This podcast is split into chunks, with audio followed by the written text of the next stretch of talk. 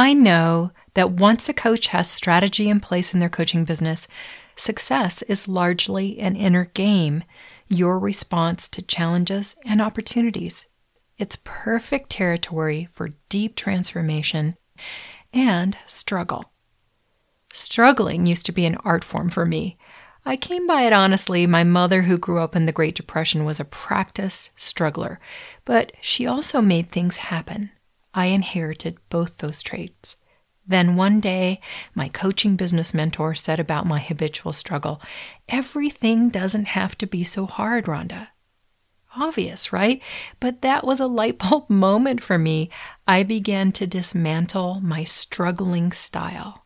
Still, at high stress sometimes, it rises up.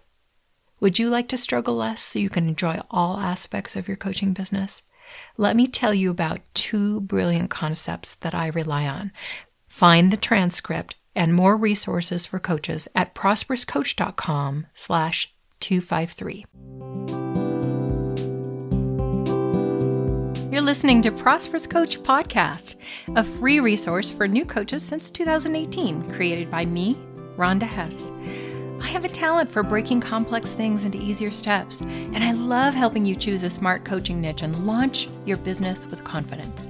I began mentoring coaches in 2006 after five years of training coaches at Coach Training Alliance, where I designed the certification program.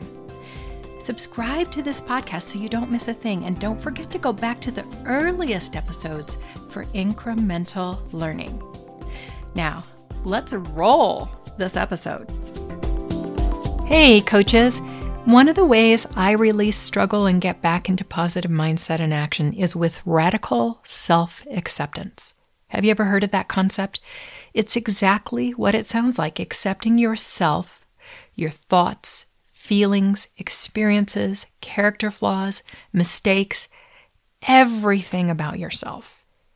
It's freeing because in the moment, it shuts down those mean thoughts you have about yourself. It short circuits the habit of beating yourself up, kicking yourself, coming and going. You know what I mean. In the last 10 to 15 minutes, what have you been quietly beating yourself up about around your coaching business. It might sound like, I'll never be able to do this. I'm not good enough. Why would anyone pay me to coach them? Why do I suck at everything? Everyone beats themselves up with thoughts like this. Radical self acceptance helps change the frequency and impact of those harsh inner voices through self compassion and love. And like any mindfulness technique practiced over time, it literally changes your outlook on life and the way you show up with others. You start radically accepting others too. The whole field you live in day to day becomes more emotionally intelligent, tolerant, and positive. Pretty soon, that mean self talk is a bit laughable for you.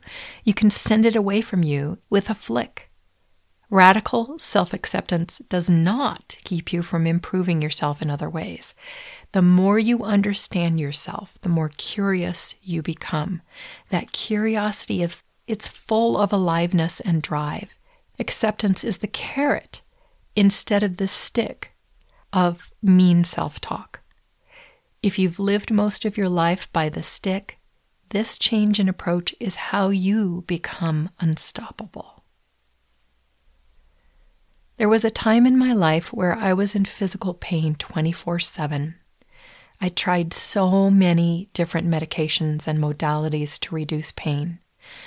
The one that worked best for me was a mindfulness trick taught to me by a pain management therapist, and I found that it applied to any struggle. The idea is to move the dial by just 10%.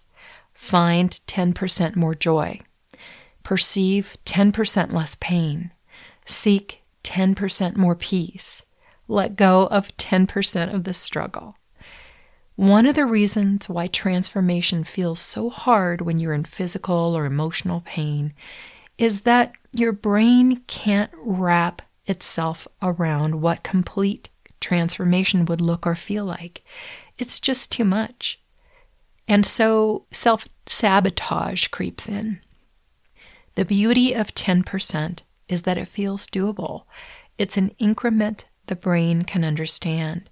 And 10% is significant. I was slowly able, with 10%, to quiet my brain's alarm bells, which were firing the pain receptors. Now I'm blessed that I rarely have pain on a high side of the scale. And if I do, I have tools to soothe the amygdala and nervous system. Habitual struggle won't necessarily keep you from being successful in your coaching business, but it can steal the joy of the journey. It can keep you on a hair trigger of reaction, and it will sap your energy. As a coach, your own inner transformation does impact your clients and future clients. Try not to worry about that. Instead, practice 10% or radical self acceptance. You'll love yourself more, which ripples out everywhere. And I'd love to know what are your go to tools for reducing pain, anxiety, struggle, and improving your outlook. Stay inspired and make things happen. Thanks for listening today. You are awesome, and it's time for your coaching audience to know that. If you're getting value from this podcast, please share it with other coaches. Your kindness will come back to you. Learn more about how I help coaches choose a smart niche and launch with confidence at prosperouscoachblog.com. Joel Bass wrote my theme music. Thanks, Joel.